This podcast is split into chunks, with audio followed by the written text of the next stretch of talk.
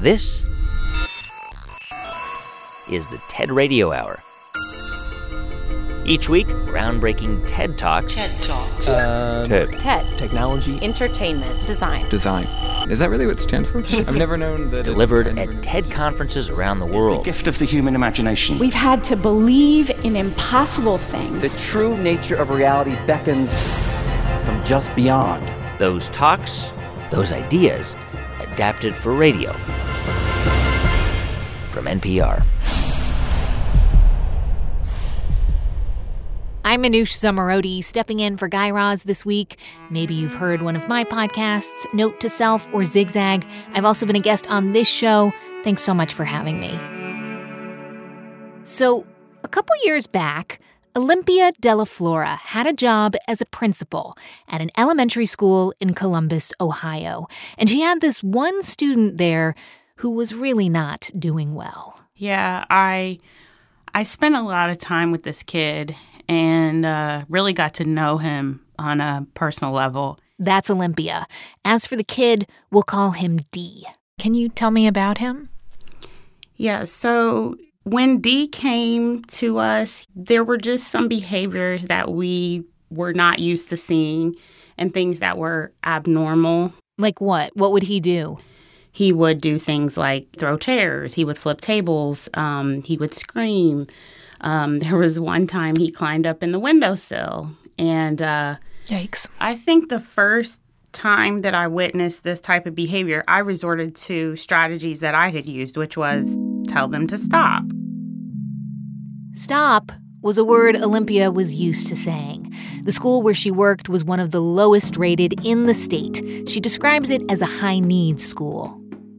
About 98% students were in poverty, which means they qualified for free or reduced lunch. We also had students that were homeless and didn't always have stable housing. And many of them had been in several different schools because of this, which made learning a challenge. But D, D was especially challenging. And the school's initial approach? Stop, Stop. get down, don't flip the desk. That wasn't exactly working. Sometimes Dee's fits of anger would put the entire school into lockdown mode. It could take an hour or more to get things back to normal. No one in the school knew how to help Dee. Here's Olympia on the TED stage. And though we didn't come up with a fail safe solution, we did come up with a simple idea that in order for kids like Dee to not only survive in school, but to thrive, we somehow had to figure out a way to not only teach them how to read and write, but also how to help them deal with and manage their own emotions. And in doing that, we were able to move our school from one of the lowest performing schools in the state of Ohio with an F rating all the way up to a C in just a matter of a few years. I have two kids, but you don't need to be a parent to want all children to thrive. And we need today's kids to grow up into adults who can cope with the challenges of our fractured and frenetic world and find solutions to the big problems they'll be inheriting from us. But kids these days, they still go to school to learn to read, do math. Now, though, they're also grappling with how to face issues like inequality and racism head on. They're put into fierce competition with each other, and they're under intense pressure to manage themselves emotionally and academically. So, today on the show, we're asking what do students need to learn to prepare them for the future? And how can we teach for better humans?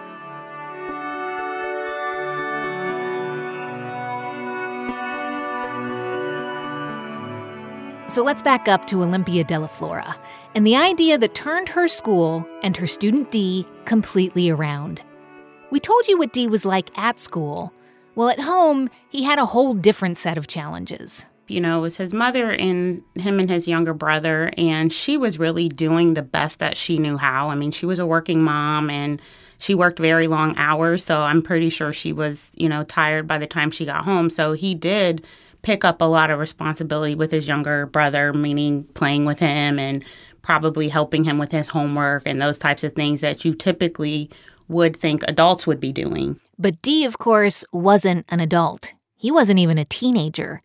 D was six years old. Yeah, he was six, and he was That's a very so little. I know he was a very mature six, and I think this is another challenge that we have with teachers now is you know we look at a kid and we assume that they are a kid and that they have kid responsibilities but many of our kids now have pretty big adult responsibilities outside of school Hmm. And school is really the only place they can unwind and be a kid. But in many schools, we still are not really allowing them to do that.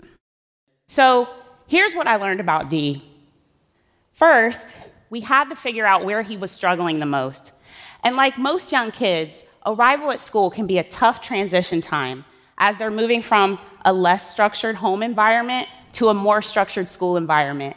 So, what we did for D was we created a calming area for him in our timeout room, which we had equipped with rocking chairs and soft cushions and books. And we allowed D to go to this place in the morning away from the other kids, allowing him time to transition back into the school environment on his own terms. Transitioning, I have to say, when I became a parent, I was like, what is this thing that everybody's talking about? How he's he struggles with transitions. I was like, what's transitions? Yeah, I think this is so imperative, not just for kids in poverty, more imperative for kids in poverty, but for all kids. And so there was a lot of um, conversation and experience that we did with the teachers. We went out into the neighborhoods, we had staff meetings in some of the local businesses or the churches, and we would walk to that location as a staff. And then we would say, like, how did you feel about walking through this neighborhood? You know, hmm. and they're like, oh, I was really scared. Or, you know, there there's really tall grass. They don't even cut the grass. I said, so imagine if you are a five or a six year old that has to walk to school through this every single day. How are they feeling by the time that they get to us? And so, aside from those transition rooms, Olympia School did other things to take into account what was going on for students at home and help their kids be kids. For instance, in class, instead of telling them to say, stop fidgeting, teachers gave kids a way to do just that. What people call fidgets, but they're basically just little things you can hold in your hand, but they look like toys. It could be a ball or it could be something you can hold in your hand and fidget with. That was on top of the desk. Underneath, we had these like little elliptical machines that go under the desk. Um, they're quiet, they don't make noise, but kids can move their legs while they're sitting um, at their desk. They could be reading a book, but they could be pedaling.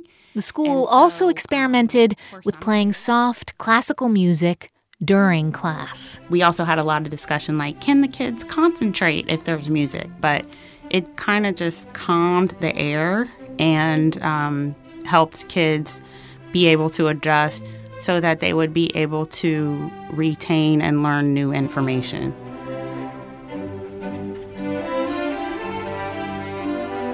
And here's the magical thing it didn't cost us a whole lot of extra money we simply thought differently about what we had. As part of our personal professional development plan, we studied the research of Dr. Bruce Perry and his research on the effects of different childhood experiences on the developing child's brain. And what we learned was that some of our students' experiences, such as an absent parent, chaotic home life, poverty, and illness, create real trauma on developing brains. Yes, trauma. And those difficult home experiences created real barbed wire barriers to learning, and we had to figure out a way over it. So our teachers continued to practice with lesson plans, doing shorter lesson plans with a single focus, allowing kids to engage, and continue to incorporate these movement breaks, allowing kids to jump up and down in class and dance for two minutes straight because we learned that taking breaks helps the learner retain new information. I saw teachers say, What happened to you instead of what's wrong with you? Or how can I help you instead of get out?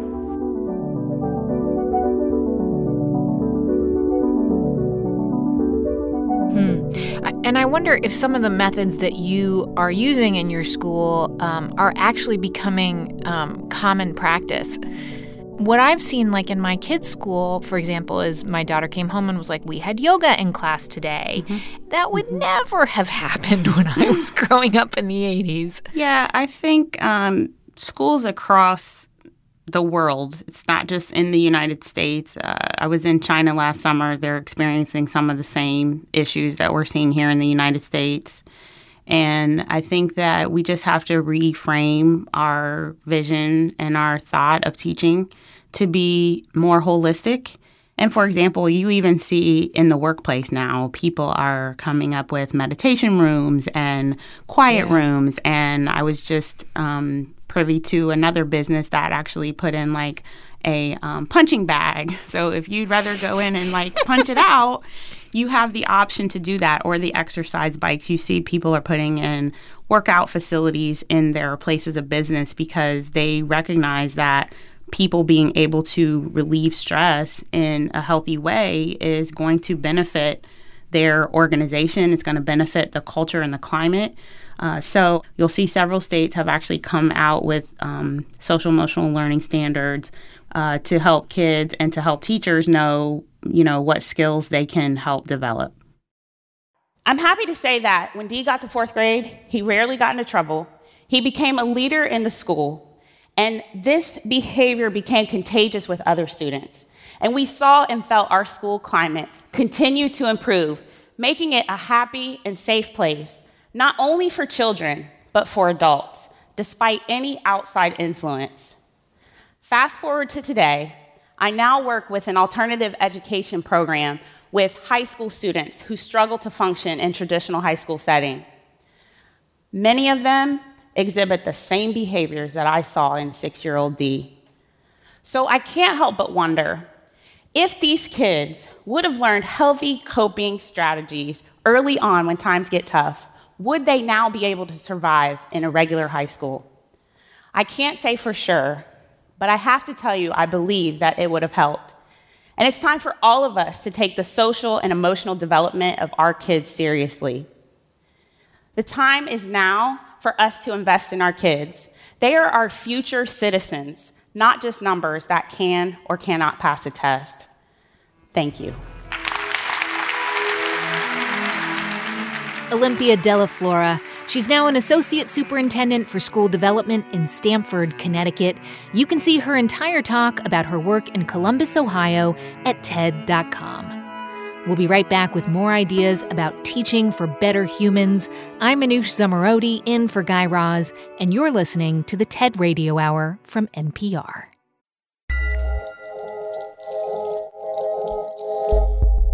Hey everyone, just a quick thanks to two of our sponsors who help make this podcast possible.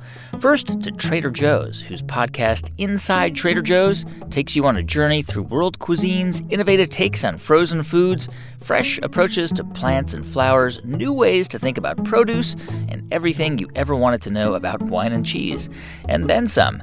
You'll find new, innovative, astonishing, and fascinating episodes of Inside Trader Joe's wherever you get your podcasts. More at traderjoe's.com and at Trader Joe's on Instagram. Thanks also to Mitsubishi Motors. Director of Product Planning Nate Berg was part of the team that developed a plug in electric hybrid SUV, the Outlander PHEV. So, our goal when we developed the Outlander PHEV was to make a unique vehicle, to give an electrified plug in hybrid SUV with all of the features that people would expect in a SUV vehicle, but combine that with a electrified drivetrain in the PHEV system. To learn more, go to MitsubishiCars.com.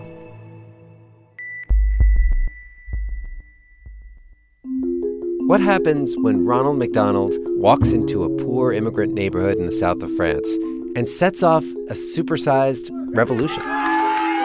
The story of how a company slogan to sell more shakes and burgers became a rallying cry for workers in France. That's on NPR's Rough Translation. It's the TED Radio Hour from NPR. I'm Manoush Zomorodi in for Guy Raz. And on the show today, ideas about how we can teach for better humans. So, school is where kids still learn spelling and times tables. But these days, it's also where they have their first conversations about big topics that even we grown ups struggle with. Topics like inequality and race. I mean, think about how much media and how many messages adults soak up every single day. And kids are exposed to the exact same stuff that adults are exposed to. This is teacher Liz Kleinrock. She developed school curricula. Before that, she spent a decade in the classroom. Yet we have this misconception that kids tune it out or don't care or kind of glass over when, you know, we have those conversations at the dinner table or when like the radio's on in the car. Like, mm-mm. Kids pick up on all of that. Some of Liz's students were interviewed for a mini documentary specifically about how she helps them think critically about our history and how it relates to today. Some people actually liked having slaves, to own slaves, because it, they worked for them. And some people were just afraid to speak out for them or do anything to help them. I can't imagine how it would be like if my family was gone. Like, if like you're, if you just separated from your family, like just you're separated. I have these kids who would never raise their hand in like a traditional reading or writing or math lesson, but if you ask them about Black Lives Matter or what's happening in our government, they all know something and they all want to share. I mean, seeing all these videos of people getting discriminated because of their race, religion, orientation, it really changes my perspective of life. So I think it's actually a lot safer to have those conversations, you know, up front. But having tough conversations up front with kids is totally different than having them with adults in lots of unpredictable and cringeworthy ways. Liz Kleinrock tells the story from the TED stage. So, a few years ago, I was beginning a new unit on race with my fourth graders. And I had the type of moment that every teacher has nightmares about. One of my students had just asked the question, Why are some people racist? And another student, let's call her Abby, had just raised her hand and volunteered. Maybe some people don't like black people because their skin is the color of poop. Yeah, no.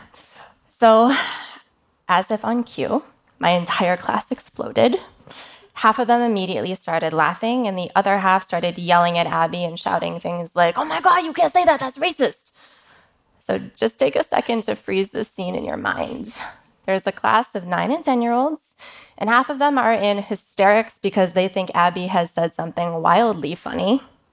And the other half are yelling at her for saying something offensive. And then you have Abby sitting there completely bewildered because in her mind, she doesn't understand the weight of what she said and why everybody is reacting this way. And then you have me, the teacher, standing there in the corner, like about to have a panic attack. Now, Schools are often the only place where students can feel free and comfortable to ask questions and make mistakes, but unfortunately, not all students feel that sense of security.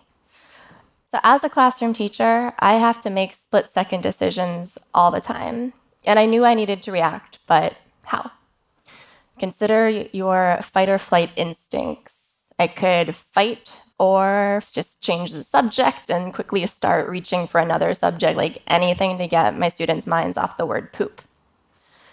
So, after standing there for what felt like an eternity, I unfroze and I turned to face my class and I said, Actually, Abby makes the point. I loved being in your head as a teacher. Like, I kind of felt like, oh, maybe that's what my teachers were thinking. How do you take an extremely uncomfortable moment and in a split second decide what to do with us? Like, what, what were the options, did you think? I could chastise her and say like you know that's just incredibly inappropriate. Like you never ever say something like that which is definitely part of the conversation that needs to be had about why that language is harmful. But if you don't explain why it's harmful it doesn't really do any good. All the kid has learned is oh if i ever talk about this that it's bad. Mm. and something i didn't share in the talk is that that student who made the comment isn't white. She's actually a student of color. Mm. um, and i thought a lot in that moment about the way that I now interact with her is really also going to show, be a model for the rest of the kids too. Mm. I definitely don't think it's okay to shame people for where they're at, but it's absolutely necessary to question why people are at a certain place. And if this was truly her first time talking about it, yelling at her was going to leave a really, really big imprint. Like, I even think about how I view myself as a math student because I had one teacher in elementary school who like made me cry when it came to math because I didn't understand and how I then internalized, well, I must be a really bad math student. And this has a lot higher stakes than whether or not I could understand like in multiplication algorithm. You know, this is something that could really continue to follow her and determine whether she was going to be willing to engage or disengage from these conversations moving forward. Hmm. So, in that five seconds, the weight of this girl's relationship to talking about race is on your shoulders. You reflect on that. And then you look at the kids in your classroom and you look at her, and what do you say? Said this is a really important teachable moment because there is some truth and validity into what Abby is saying that people have believed this. And some components of racism are fueled by thoughts and beliefs just like this. And that's why we have to talk about it. It's meaningful, it's, you know, terrifying and deeply personal, but we have to take these opportunities to learn. As I watched the conversation really marinate with my students, I began to wonder how many of my students have assumptions just like Abby? And what happens when those assumptions go unnoticed and unaddressed as they so often do? Conversations around race, for example, have their own specific language, and students need to be fluent in this language in order to have these conversations. Now, I also know that these types of conversations can seem really, really intimidating with our students, especially with young learners. But I have taught first through fifth grades, and I can tell you, for example, that I'm not going to walk into a first grade classroom and start talking about things like mass incarceration. But even a six year old first grader can understand the difference between what is fair, people getting what they need, and equal when everybody gets the same thing especially goodie bags at birthday parties. Now, first graders can also understand the difference between a punishment and a consequence. And all of these things are foundational concepts that anyone needs to understand before having a conversation about mass incarceration in the United States. Some people might think that kindergartners or first graders are too young to have conversations around racism but also tell you that young kids understand how people are similar and different and what it means to have power when other people don't. When we have these conversations with students at a young age, it actually takes away some of that taboo feeling when those topics come up at a later age. It's almost like you just make space in your classroom for things that are often shoved under the rugs, things that we don't make space for because it makes us feel uncomfortable because we don't necessarily have the answer of how to make it better. But you you try to make space. I try, and I try to also be very authentic with my students when they ask a question that I don't know the answer to, to be very honest with them and not make something up or that I'm the authority on all things related to race and equity because I'm not. There's still so many things I'm unlearning and new things that I need to understand because it's hard to navigate by yourself. And I think there's a lot of self work that teachers need to be doing and unpacking their own identities and their understanding of what it means to have an anti racist classroom. And mm. if you're not doing that self work, having the conversations with kids is going to be a lot harder because these are definitely parallel tracks of work that need to be going on at the same time. I mean, I gotta say, I feel for teachers right now. Not only are they pretty poorly paid, at least here in the United States, but they don't get a lot of respect from parents, from municipal governments. They work so hard. How do you even begin to say to teachers, yeah, so also you need to be exploring your own sense of identity. Um, could you do that, please, while you're also grading all the papers for tomorrow? Like, how do you even start to have this conversation with other teachers? It's really, really hard. But I think that the curriculum and the lessons that I've created really try to embrace like diversity and equity and inclusion as a lens, not as a separate component of the day. Like I'm not writing social justice time from nine to ten o'clock on the agenda. It can really be something as simple as who are the authors and the stories and the voices that you're amplifying in class. Like an example that I like to give is one of our curricular units is supposed to be about opinion writing. And the sample unit that comes with the curriculum, um, you're supposed to structure this lesson about what's your favorite ice cream flavor and why. Which for fourth graders, to me, that just seems like such a waste of an opportunity to have them write about something that's more important than that. But I think it also takes a lot for adults to be brave and have those conversations. Well, yeah, which makes me wonder like, do you ever get pushback from parents who maybe feel uncomfortable with your methods or maybe like, listen, just stick to like reading, writing, and arithmetic, okay? Uh, I- I'll handle the other stuff for my kid. Yeah, I mean, I get a lot about education not being politicized. Um, and my response to them is usually I mean, education is inherently political. School funding, how much teachers get paid, which textbooks we use, which holidays we celebrate, like who is visible in the classroom and who isn't. Those are all political decisions. Yeah. I mean, it's really like you said before that kids already pick up on all of these ideas, political or not. Yep. You know, I had one student who said that we have the right to have these conversations because it's going to be us. It's going to be our life in the future. You know, how can we be prepared if we can't even have these conversations or we don't even know what's going on? And he's right. He's absolutely right. And that wasn't like an 18 year old. Nah, he nine.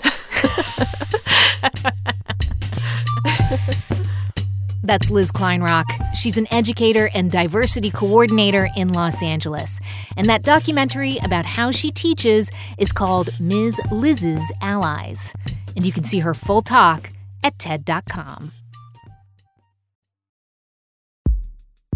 So, as we heard earlier from Olympia and Liz, sometimes a teacher's ability to create a customized approach is the best way to help a child thrive at school. But ultimately, that teacher will need to prove to their school district, their state, and the whole country that they're actually getting results. Tis the season for standardized testing. And, and how do we measure those results? Standardized tests. Standardized testing. Standardized exams. Testing, of course. Pass and you move on to the next grade. Fail and you still have some work to do.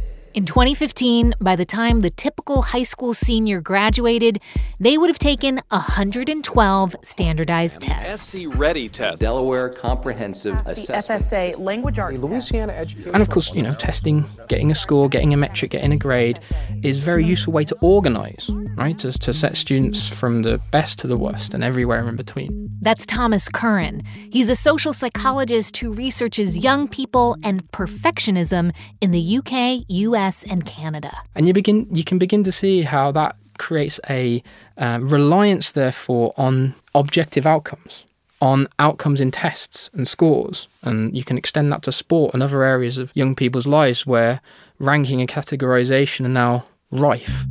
Thomas says tests, sports, social media, and a winner takes all culture puts a lot of pressure on kids to constantly compare themselves to others. And so once people start to define themselves in those terms, and we're only really interested in how we do relative to others, then we're going to set high standards for ourselves because the only way in which we're able to succeed in this society is to achieve high scores, high grades, high performances.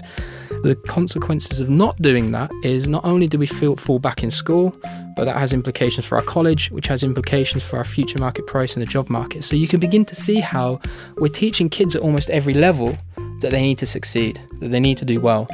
And that's one of the reasons why we think young people are beginning to internalize perfectionistic tendencies. Perfectionistic tendencies. Thomas says all of this has made young people more and more anxious. They want to be perfect, and wanting to be perfect is not only impossible, it can be dangerous. Thomas Curran continues this idea on the TED stage. It's quite remarkable how many of us are quite happy to hold our hands up and say we're perfectionists. But there's an interesting and serious point because our begrudging admiration for perfection is so pervasive that we never really stop to question that concept in its own terms. We know from clinician case reports that perfectionism conceals a host of psychological difficulties, including things like depression, anxiety, anorexia, bulimia, and even suicide ideation. And what's more worrying is that over the last 25 years, we have seen perfectionism rise at an alarming rate. Suicide in the US alone increased by 25% across the last two decades. And we're beginning to see similar trends emerge across Canada and in my home country, the United Kingdom. In uh, my uh, role as mentor to many young people, I see these lived effects of perfectionism firsthand. And one student sticks out in my mind very vividly.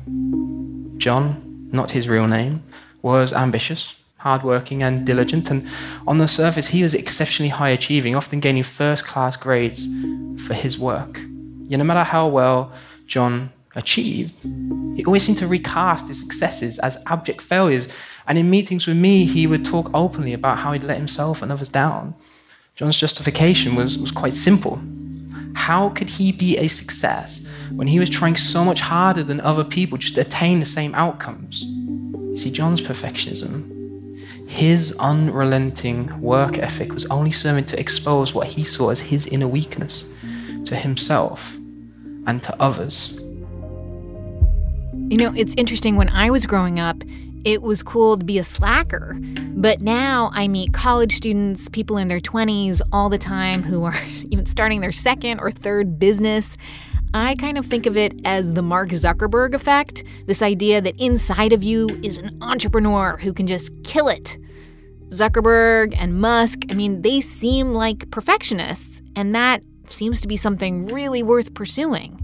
That's a really good analysis, Manoush, because we live in quite an individualistic culture and world where essentially we're the masters of our own destiny. Okay, it used to be the case that, particularly in the UK, but also also in the US, just after the war, where there was a kind of collective sense that you know together mm. we can prosper. Right? That's very different today, where the successes and failures are owned by ourselves, and how wealthy we are or how much material advantage we have is down to ourselves. And that's why you start to see uh, a lot of a lot of the young people engage in more entrepreneurial tendencies because, frankly, they have to. If they don't, there is no job with prospects or future that they can just walk into from college.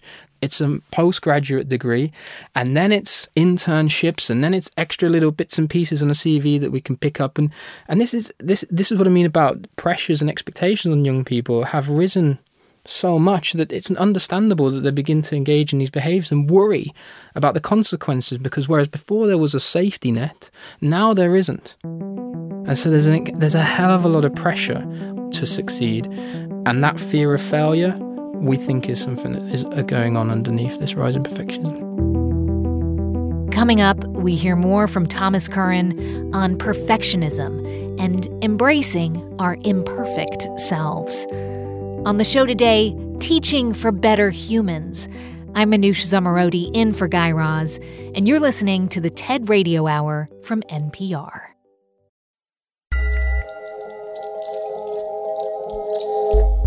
Hey everyone, just a quick thanks to our sponsor, the Financial Times.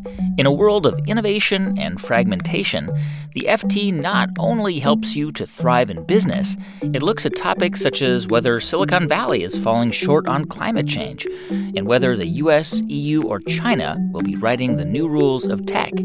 The world is changing fast. The Financial Times wants you to keep up with the new agenda. Visit FT.com to learn more.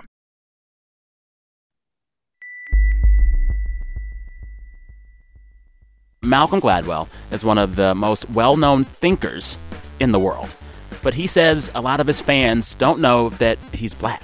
White people don't know, black people always know. How do you feel about that? As I find as it hilarious, first of all. Malcolm Gladwell on race, pop culture, and a whole lot more. Next time on It's Been a Minute from NPR.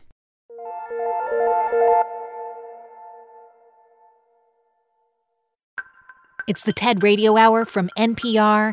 I'm Manoush Zomorodi in for Guy Raz. On today's show, how we can teach for better humans. And we were just hearing from social psychologist Thomas Curran about perfectionism, how young people are taught, pressured, and influenced to try and be perfect.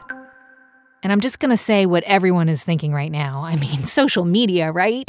That must be playing a huge role here. I mean, social media is pervasive, particularly visual media forms of social media, things like Instagram and Snapchat, for instance, uh, are very, very laden with images of the perfect life, images of the perfect lifestyle that, of course, young people internalize, try to recreate, try to live up to.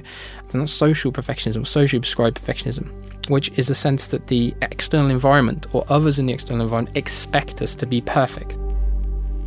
In 1989, just 9% of young people report clinically relevant levels of socially prescribed perfectionism. By 2017, that figure had doubled to 18%. And by 2050, projections based on the models that we tested indicate that almost one in three young people will report clinically relevant levels of socially prescribed perfectionism. This is the element of perfectionism that has the largest correlation with serious mental illness, and that's for good reason. Socially prescribed perfectionists feel a unrelenting need to meet the expectations of other people. And even if they do meet yesterday's expectation of perfection, they then raise the bar on themselves to an even higher degree because these folks believe that the better they do, the better that they're expected to do. This breeds a profound sense of helplessness and, and worse, hopelessness. You know, listening to you makes me feel, as a parent, kind of hopeless it's really hard to know how to help your child. I have to have a lot of uh, sympathy with parents because it's so tough. Like it's so so tough to not engage in over monitoring, over surveillance because essentially you know, you know, in this in this culture, if if if our kids fail, it's not just their failure; it's our failure too. And right. and so so parents do do take on their kids' successes and failures, and that naturally leads to um, more controlling forms of parenting, and, there's a lot of data to, to support that that is on the rise. That said, there are ways in which you can do that that don't necessarily emphasize uh, perfectionistic tendencies. Okay, so I, I want to hear them. What do you think parents should do? Try not to focus on the outcome. So when kids have done a test or they've got a, metric or a score, it's important really to, as much as you can, downplay that score, particularly where in terms of where it sits relative to others, and ask your kids more about well, how, what did you learn? Right. And then the second one, just just quickly, I think is is how we deal with failure. Right. Not being afraid to fail is really really important, uh, and and in particular making sure that when we do encounter setbacks, that we're uh, compassionate on ourselves. How would you talk to a friend, for instance, who came with the same issues? You'd rationalize with them, you'd empathize with them, you'd, you'd essentially try to show them that, you know, it's not the end of the world, but we don't apply the same rules to ourselves. And so, talking to kids in those terms, you know how would you treat other people if they if they came in at home with that grade would you mm. you know you'd be very different to your friends as you would be to yourself so it's, it's really self-compassionate i think um, is, is really really important and teaching them that there is there is so much joy in failure and there's so much joy in imperfection. You know we're not we're not built to be perfect if we were we'd all be robots. I, I wonder how much you think vulnerability and and being able to laugh at ourselves matters in this conversation too. Oh it's it's they're huge huge. Um everybody every one of us has some areas in our lives that uh, we feel we're not quite as good at, or we we might uh, there might be specific triggers for us in some way, shape, or form, and actually almost celebrating imperfection and celebrating mistakes and setbacks because they're opportunities to learn and develop, etc., etc., is, is a really really important lesson. Thomas Curran teaches at the London School of Economics and Political Science. Watch his full talk and check out his research on perfectionism at ted.npr.org. Okay, for the past hour or so, we've been hearing about the formal and informal ways that we teach and how we can reassure kids that it is okay to look beyond academics and to value more than good grades. And I want to end the show on a little personal note my nine year old daughter. My daughter loves to read, but she's not quite as fast as some of the other kids in class. And she was feeling bummed out about her slow reading until the day that author Jacqueline Woodson visited her school. Oh, really? Yeah. And you talked about slow reading, and she came home and she said to me, It's fine. It's just me. it's how I read, and I love reading, and it's fine. And she just sort of skipped across the room and looked lighter. The burden was lifted because you told her it was okay to be different. So I want to thank you personally for giving her that gift. Well, thank her for hearing me. That completely makes my day. It's it's so Jacqueline has written dozens of books for children and young adults, including award winners like Miracles Boys and Brown Girl Dreaming. And my daughter's story reminded Jacqueline of her own slow reading. You know, my sister was brilliant. My brother was brilliant. They were off the charts readers. And here I was coming along, and they're like, okay, what's wrong with this Woodson? um, why is she reading differently? Why is she struggling with reading? And I read slowly with my finger following beneath the words. I read the same passages over and over again and really just inhaled narrative in this way that it was part of all my senses. Mm. And I never saw it as a struggle. It was how I read. Yeah. But, you know, when you're a child and someone is saying, this isn't how one should do this, you begin to question because it's adults and it's it's their gaze that's the mirror for you at that age. Here's Jacqueline Woodson on the TED stage. The deeper I went into my books, the more time I took with each sentence, the less I heard the noise of the outside world. And so, unlike my siblings who were racing through books, I read slowly, very, very slowly. I was that child with her finger running beneath the words until I was untaught to do this, told big kids don't use their fingers. In third grade, we were made to sit with our hands folded on our desk, unclasping them only to turn the pages, then returning them to that position.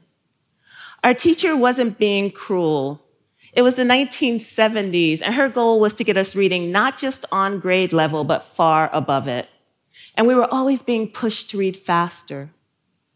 But in the quiet of my apartment, outside of my teacher's gaze, I let my finger run beneath those words. With each rereading, I learned something new. Years later, I would learn of a writer named John Gardner who referred to this as the fictive dream or the dream of fiction. And I would realize that this was where I was inside that book, spending time with the characters and the world that the author had created and invited me into.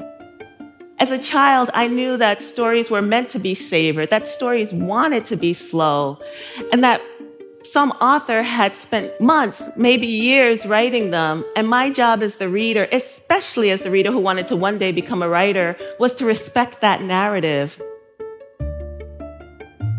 Do you think, like, I mean, obviously you are in touch with a lot of teachers and you do work in schools. And um, is that something that you're seeing being taken on board? This idea of reading slowly, of savoring words, of not rushing kids? I wish I was seeing it more. But when my kids were in fourth grade, their fourth grade test scores determined where they go to middle school. Their seventh grade test scores determined where they mm. go to high school. And and even now with um, the specialized schools and all the work we have to do around that, kids are yeah. stressed out. And I think that it's hard for teachers who have this um, curriculum that they have to adhere to to then say, well, you know what, go take an hour with that book. Mm-hmm. Um, so I think that reading slowly needs to be expressed at home more and and kids should know that at the end of the day they can linger and they can relax yeah. somewhere but i know a lot of those young people are reading slowly and probably getting flack for it um, and to just kind of show up and be a mirror and say, look, I read slowly too. Yeah. And I'm here. And there are going to be many, many people saying this is not the way and push through that. My finger beneath the words has led me to a life of writing books for people of all ages. Books meant to be read slowly, to be savored. My love for looking deeply and closely at the world, for putting my whole self into it, and by doing so, seeing the many, many, many possibilities of a narrative turned out to be a gift. Because taking my sweet time taught me everything I needed to know about writing. And writing taught me everything I needed to know about creating worlds where people could be seen and heard, where their experiences could be legitimized, and where my story, read or heard by another person, inspired something in them that became a connection between us, a conversation. And isn't that what this is all about? Finding a way at the end of the day to not feel alone in this world and a way to feel like we've changed it before we leave. Sometimes we read to understand the future. Sometimes we read to understand the past. We read to get lost, to forget the hard times we're living in. And we read to remember those who came before us, who lived through something harder. I write for those same reasons. Before coming to Brooklyn, my family lived in Greenville, South Carolina, in a segregated neighborhood called Nicholtown. All of us there were the descendants of a people who had not been allowed to learn to read or write. Imagine that. The danger of understanding how letters form words. The danger of words themselves. The danger of illiterate people and their stories. As I began to connect the dots that connected the way I learned to write and the way I learned to read to an almost silenced people, I realized that my story was bigger and older and deeper than I would ever be. And because of that, it will continue. We come from a history as African Americans of people who are not even allowed to read in this country, right? Right. And then there was a high rate of literacy because of that not being allowed to read.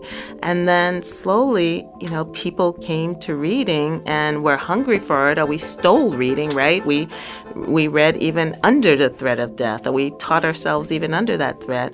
So it makes so much sense for me to take the time. Mm.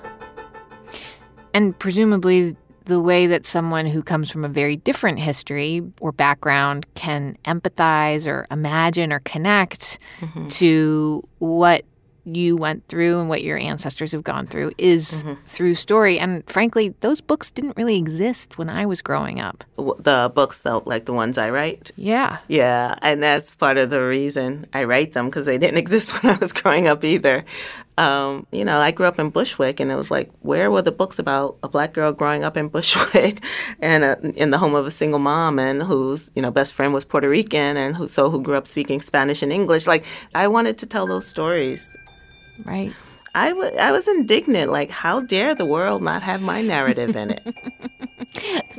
I'm I'm impressed that you were indignant. That you were that that who gave you that sense of like, hello, you all need to hear my story too. I think I think what it was was my family saying you matter. Yeah. I mean, I came out, out of Jim Crow South, right? So I came from South Carolina to New York City. And so so I think somewhere along all those lines people were saying you matter. and then to hear all your life that you matter and you're amazing and you're brilliant and you're beautiful and then to not see that in the world it's like wait a second. Like I know my people weren't lying. Right. So America must be lying. So, as technology continues to speed ahead, I continue to read slowly, knowing that I am respecting the author's work and the story's lasting power. And I read slowly to drown out the noise and remember those who came before me, who probably carried with them the history of a narrative, knew deeply that writing it down wasn't the only way they could hold on to it, knew they could sit on their porches or their stoops at the end of a long day and spin a slow tale for their children. They knew they could sing their stories through the thick heat of picking cotton and harvesting tobacco, knew they could preach their stories and sew them into quilts, turn the most painful ones into something laughable. And through that laughter, exhale the history of a country that tried again and again and again to steal their bodies, their spirit, and their story. I read slowly to pay homage to my ancestors. Each time we read, write, or tell a story, we step inside their circle and the power of story lives on. Thank you. That's Jacqueline Woodson. She's a novelist and she's also the National Ambassador for Young People's Literature. You can find her full talk at TED.com. Up in the morning and out to school. The teacher is teaching the golden rule. American history and practical math. You study them hard and hoping to pass. Working your fingers right down to the bone. And the guy behind you won't leave you alone. Thanks for listening to our show on Teaching for Better Humans this week. If you want to find out more about who was on it, go to ted.npr.org. To see hundreds more TED Talks, check out TED.com or the TED app. And you can listen to this show anytime by subscribing to our podcast. Do it now on Apple Podcasts or however you get your podcasts. Our production staff at NPR includes Jeff Rogers, Sanaz Meshkinpour, Neva Grant, Casey Herman, Rachel Faulkner, Diba Mohtasham, James Delahoussaye, and JC Howard, with help from Daniel Shukin, Brent Bachman, Katie Monteleone, and Emmanuel Johnson. Our intern is Kiera Brown. Our partners at TED are Chris Anderson, Colin Helms, Anna Phelan, and Michelle Quint. If you want to let us know what you think about the show, please go to Apple Podcasts and write a review. Also, you can write directly to us at tedradiohour at npr.org, and you can tweet us. It's at Ted Radio Hour. And while you're there, let me know how I did. I'm on Twitter at Manoush, M A N O U S H Z. You can also find me on my podcast, which is Zigzag, wherever you listen to podcasts, or at zigzagpod.com. I have had such a great experience doing this show. I'm Manoush Zomorodi in for Guy Raz, and you've been listening to Ideas Worth Spreading here on the TED Radio Hour from NPR.